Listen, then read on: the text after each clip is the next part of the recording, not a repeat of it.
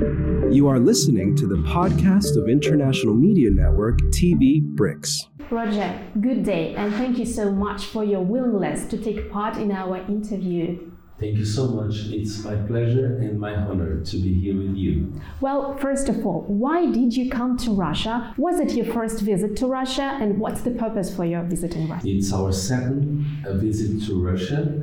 We are amazed, and we were invited to be in the IBBY Congress. EB is IBBY, is International Board on Books for Young People, a very well-known, important international uh, board that uh, promotes children's literature all over the world. And IBBY, uh, a section invited us first, uh, invited me for an exhibition uh, in the library here in Moscow in 2017. In this turn, we are in this international congress.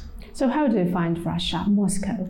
It's a wonderful, wonderful city. I think everybody that loves arts, that loves nature, that loves uh, human culture is a lover of Russian um, background, history, and uh, historical culture. Can you talk about some parallels between uh, Moscow and Rio de Janeiro? Maybe there are some similarities, I suppose there'll be. I think both cities and both countries uh, have um, cultural um, love for culture, love for arts, uh, for music, for sports uh, in, in both um, Moscow and Rio de Janeiro uh, are vivid uh, cities where cultural scene is very important. Can we speak a little bit more about the Congress that you've been yes. invited to? Uh, did you find out something new, maybe? It's always uh, the possibility of bringing together the contemporary production and also the works of specialists. So it's a way to be in touch with um, the whole world and to uh, get closer to amazing experiences, amazing um, uh, works of uh, uh promoting uh, literature all over the world in, in uh, sometimes faraway places such as uh, Iran, we, we had always meet with Zohreh Ghaeni, uh, IBBY rep- uh, representative of uh, Iran, for example, or in Amazonian uh, riverbanks, the work of, of promoting literature. Do you read the books of other authors? I do. I am a huge admirer of Russian uh, literature and also contemporary writers. We have uh, been with uh, Anastasia Arkhipova, very important and wonderful illustrator from Russia. And she showed us very important and big exhibition of contemporary illustrators. And who is your favorite author, writer?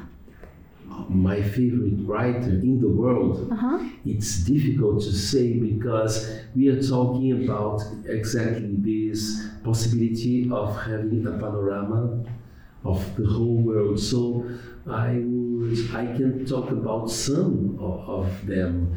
Uh, Anastasia Arkhipova is one of my favorite uh, authors because she is an author in illustration and Květa Pacovská from, from Prague, uh, Peter Sís in the US. Um, in Brazil, there are many amazing authors such as Lígia Bojunga and um, Ana Maria Machado, Maria Teresa Andruetto from Argentina. Actually, we have wonderful um, stars that the, the beautiful thing is that those people are really concerned on, on giving their best.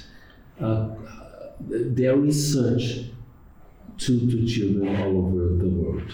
But they, all of them, are contemporary authors, writers, illustrators. But what about classics? Ah, the classics. Of course, I am in love with Chekhov because I also love theater.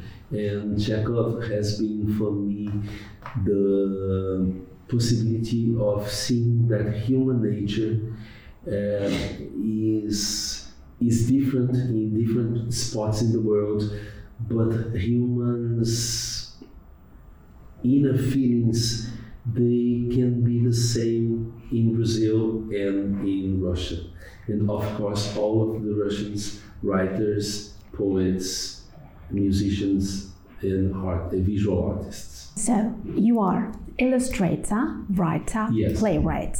You are the first artist from Latin America to win the highly coveted Hans Christian Andersen Award. How did you manage to do this? The IBBY sections nominate one illustrator and one writer.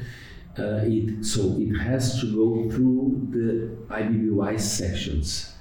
Um, uh, it's a very interesting experience only to be nominated because when you are nominated, you have to do a research you invite other specialists to do this research on your own work. It's like a paper, it's like a master on because IBBY members, jury members, they ask for um, not only a biography, but they want to know.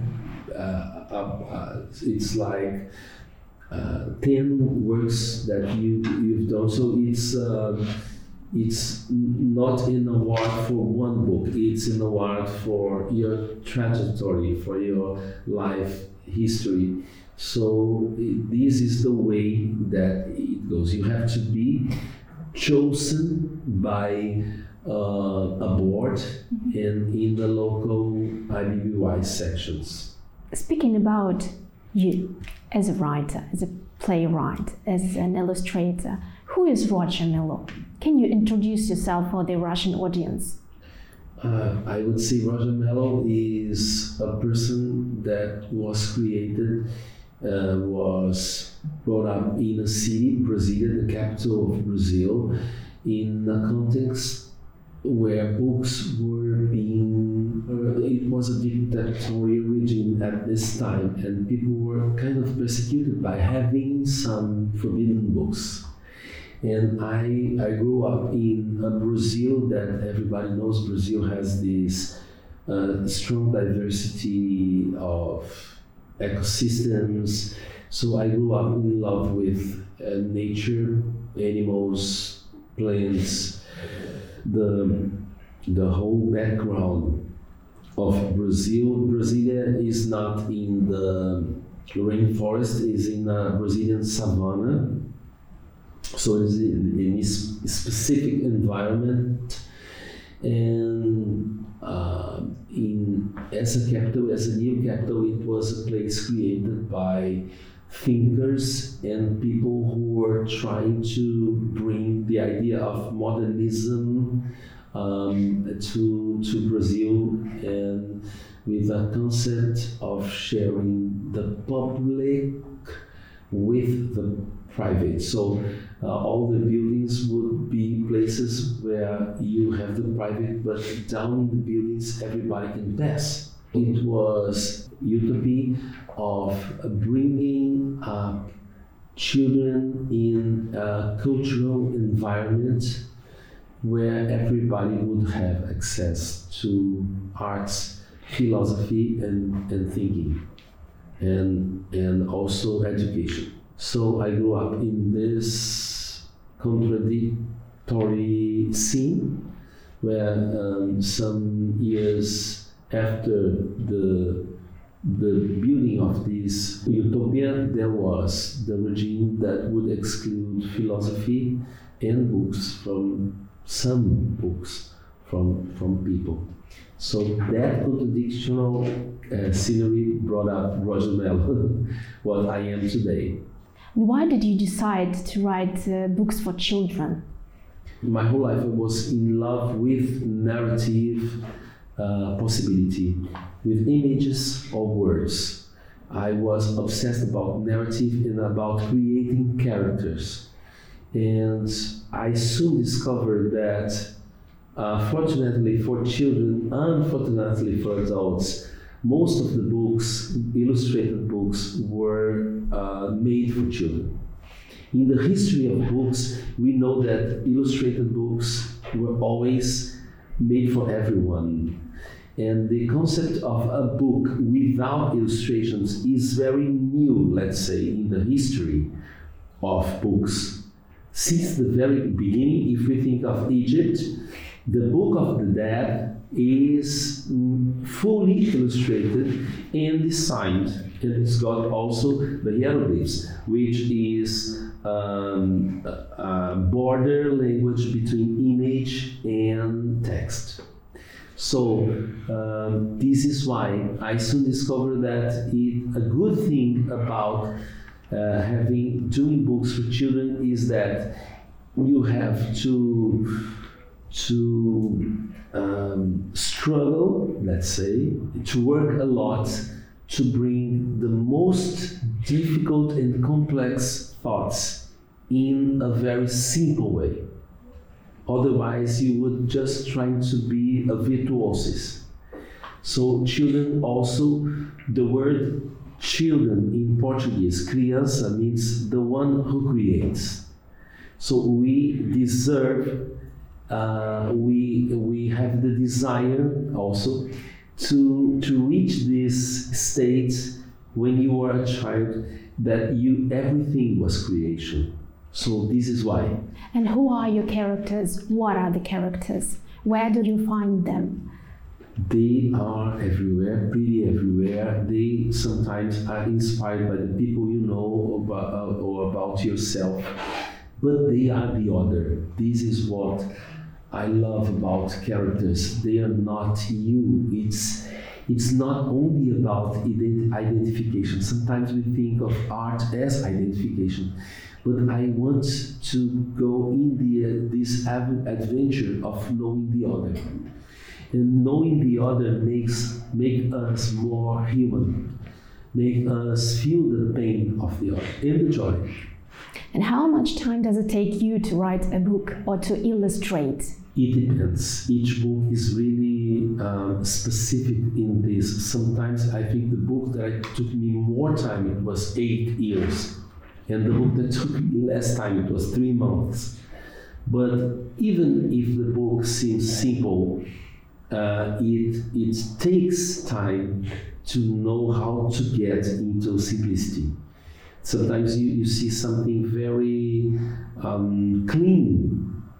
Artists that I, I love, like Kveta or like the Russian modern uh, artists, they, I know that it took a long time for them to reach these pure forms. I have found some statements about you. Rich content of Mello's illustrations reflect his passion for folklore and for exploration of the world. His incorporate images promote tolerance and respect for the world's cultures and traditions. Do you agree with this statement? I totally agree. When that statement was said first, uh, when I received the Hans Christian Andersen Award, in the category illustration. And when I heard cultures of the world, and of course, folklore is always connected to these cultures of the world. Uh, it was really this possibility which I, I, I praise so much that each world is a complete different each each place is a complete completely different different history in the history of the people. Although we are talking about individuals we share some common fears. We share some common uh, tastes. And if somebody in the corner of the world like Vargas Llosa would say uh, has a love for one color, I might want to know why. I might want to know why uh, in ancient times, in some corner of Russia, an artist uh, did uh, uh, hold the brush to make, uh, for example, um, the portrait of a child or a demon or an animal. So uh, the cultures of the world, although they are specific, they show the richness of human beings' um, love to fiction. And what do you like more, to illustrate or to write? I like both.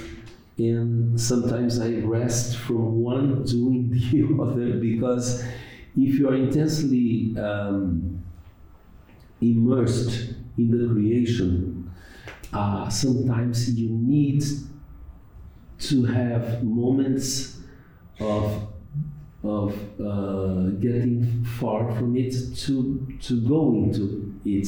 It's art is about contradiction. Sometimes you you feel the the the inner thoughts of a character through the skin or through the costumes of a character. It's it's not vanity. It's the opposite, because when you dress something from a region, from the culture of one place in the world, you are you are saying, okay, the mother of the character prepared and washed this this cloth. This piece of cloth was made with the history of living in this place. So it's not vanity, it's not superficiality, it's really going to the guts of the character. Well, let's speak a little bit deeper about your writings, about your works. Jan Jekyll Burness. Okay. You have written about the evil of child labor. Yes. What has made you to, and was this book a success? It is a success in Brazil. It was also, also published in China, in the United States, which was quite surprising for me because some people said to me, This is a very important book for Brazil because you're talking about an issue that is present in Brazil till today, although of course it's forbidden to have children's labor, but it still exists. It's sometimes more hidden, but what soon I started to realize that it is a contemporary problem of the world. Uh, even in Russia, in the States, where sometimes we don't think so, but the immigrants working, sometimes they are, children, and it's all also hidden. Sometimes they are not working in, in charcoal or the production of a commodity, but even some children are working for uh, movies and they don't have time to study. Mm-hmm or uh, for in Brazil, for soap opera uh, production is immense, very important. And uh, we have to ask: Do do these children have time to study, or they keep in the set the whole day? And just like children who are in the street selling selling things, and in some places, people think it's oh, it's good because it's dignifying to be working if you are a child because you are learning things. But children must have time to be to to be children because it's it's a very it's uh, essential part of the formation, and we cannot uh, allow that still nowadays we use practicals of the Middle Ages all over the world. Usually, children's labor is associated with slave labor or a slave labor by, by debt. Mm-hmm. Because you used to go to work in the countryside, for example, in Brazil, mm-hmm. and you have a salary, but the salary is smaller than the things you buy. So you apply to work. Still nowadays, it happens. Although, of course, there are fortunately many people struggling to to punish people who do this. So, these what people say about your works. They are unapologetically colorful, almost carnival like, and filled yes. with all sorts of wonderful people, creatures, and places. Even the covers are works of art in their own right. What's your own attitude towards your work? How do you find that? Yes, very interesting because the color is also like a character. to me. Um, there is, and sometimes it's quite stereotypized to the idea that in countries like Brazil or India or countries of Africa um, have this great appeal to colors. Yeah, because sometimes colors can be uh, confused as just making a carnival of everything. But I might say that in these countries, I think also in Russia, color is a very important character. And uh, those are solar countries. I think the lights, the presence of light in Brazil, for example, for the whole year in South America or Africa or India.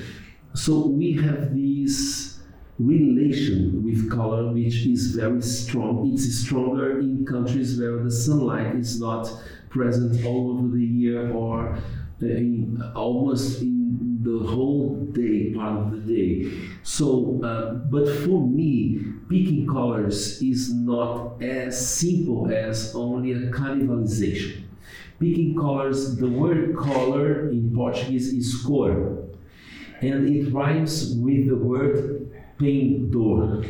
So I would say that children know that every time they pick a color, of blue, they don't have the blue anymore. So they then yellow, for example. So blue and yellow.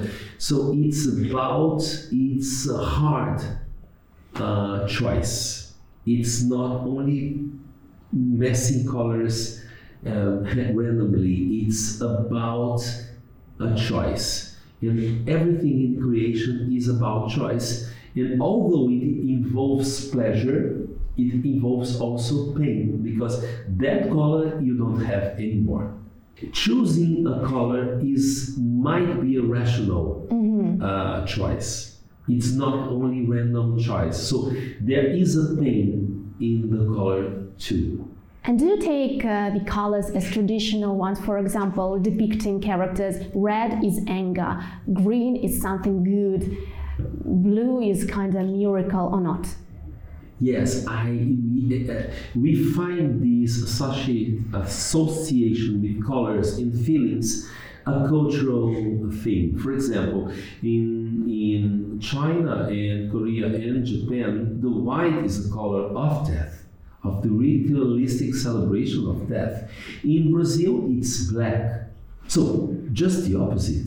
The total presence of color and the total absence of colors uh, can can be real uh, understood as the same feeling of of grief of of mm-hmm. death for example mm-hmm. celebrating death in in terms of artistic references i would pick really the russian amazing masters what i see is that they bring us to the color as a present relationship when you see a Malevich color, you see the integration in return of the image and the, the work of art.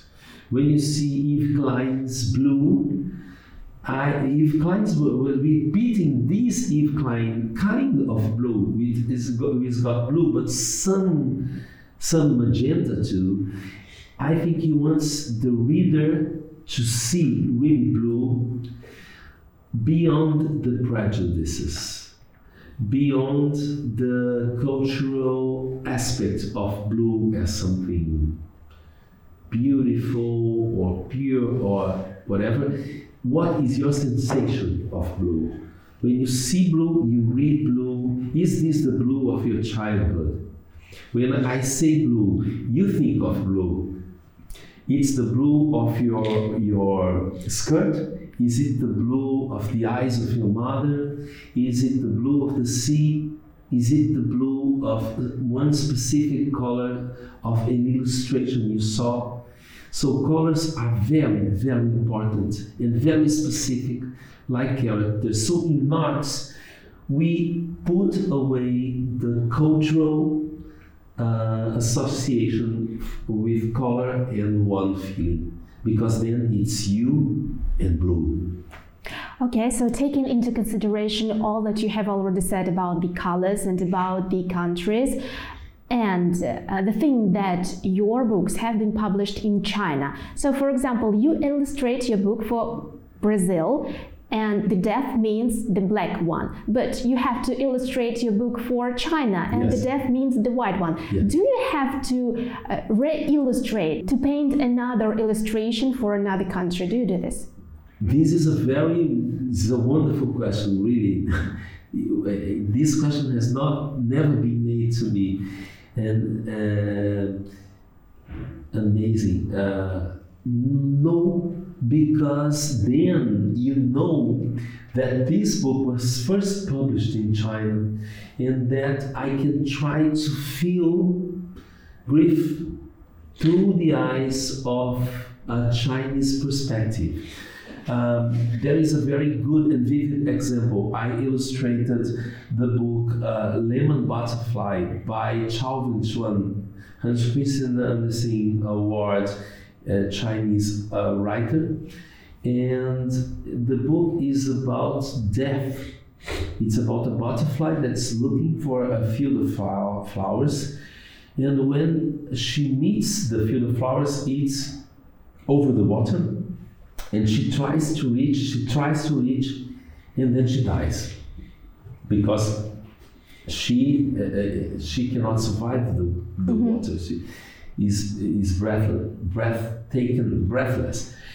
And then she's not transformed into, like a caterpillar is transformed into a butterfly. She's transformed into a fish because there is a lemon butterfly mm-hmm. fish.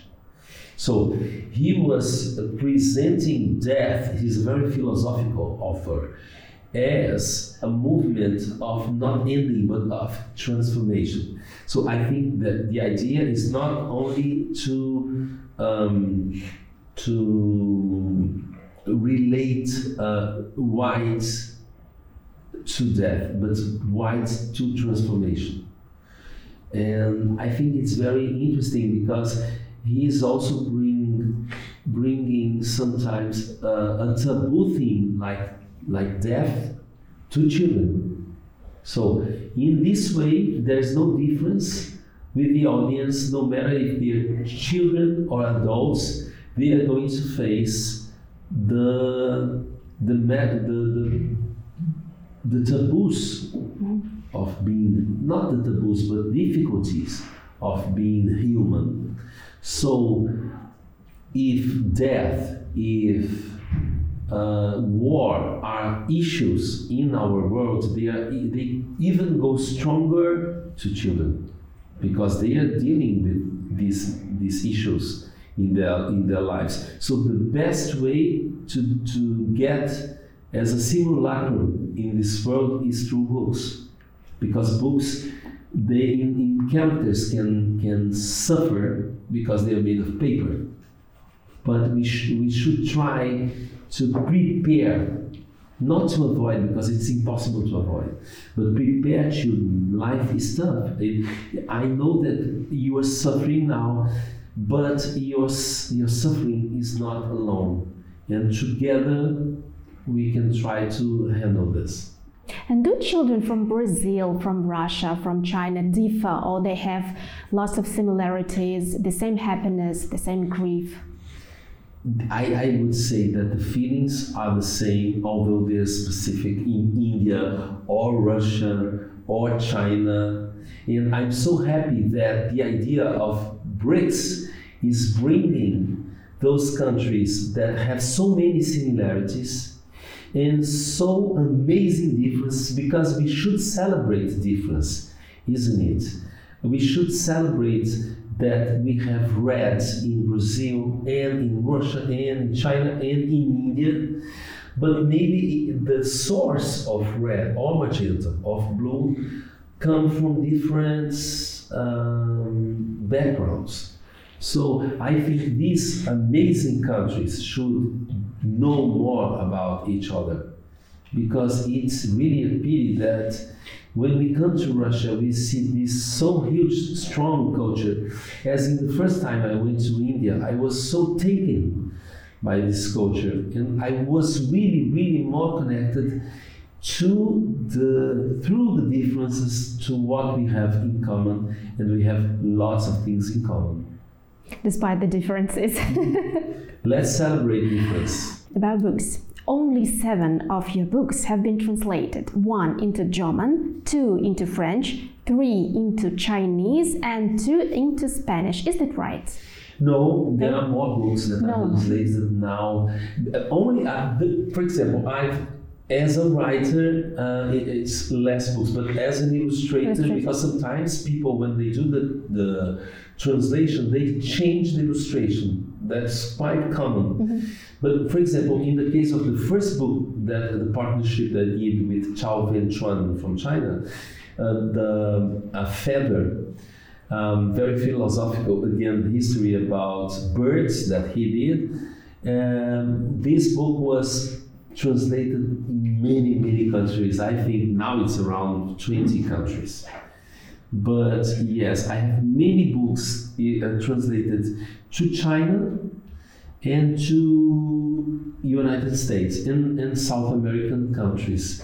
Not so many books in, in Europe, and, but I know that translation is sometimes it's more complicated when you, uh, for example, Portuguese is a very worldwide spoken language, but not as known as Spanish, for example. Mm-hmm.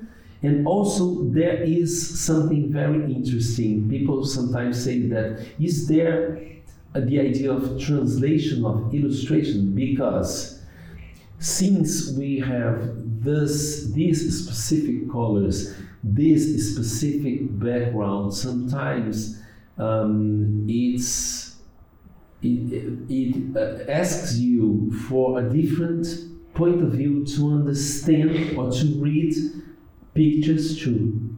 Mm-hmm. So, and do you have books translated into Russian? Not yet, not yet, but I hope soon. I hope soon because it's a culture that I admire so much. Okay, so. But you have we have many Russian authors uh, translated in Brazil, and they are very important for us. Classic or contemporary? Classic and contemporary. Uh huh. So, what's your upcoming plans? Can you share? Um, uh, since I work with theater and books, um, and we are working on a musical now because I'm also very fond of, of music and a Brazilian composer called Lamartine, Lamartine Babo. So it's called Carmim, like the red color. and uh, also uh, there is a book about the Amazon called um, Ray Thorn um, Espinho de uh, Stingray Thorn about Amazon people, Amazon kids, Amazonian kids. So these are the new projects. So what would you do there? You'll be the playwright. I am the playwright in this play about uh-huh. Carmim, uh-huh. about Brazilian music, and the playwright. I am the writer and uh-huh. illustrator of this book, uh-huh. uh, Stingray Thorn. When will you come to Russia the next time? Is it planned I hope, already? I hope very soon coming back because it's been two, twice, two times, and the third time is almost uh, mandatory when you have to. And, and we, uh, me and Volnei Canônica, we have this institute in the south of Brazil that is an institute of reading promotion with, with 6,000 books from all over the world and many Russian amazing contemporary books. And we uh, we came for the Congress, but we also came to get closer and closer to contemporary uh, reading promotion experiences, like the IBBY uh, section in Brazil, oh, in Brazil, no, in Russia, and the, the books such as uh, the books from Anastasia Arkhipova. Roger, thank you so much for this so interview. It was really a pleasure to talk to you, to get to know you, and I wish you good luck here in Moscow, and I wish you good books. Спасибо. Изумительно. Изумительно. Mm-hmm. That's right. You are listening to the podcast of International Media Network TV BRICS.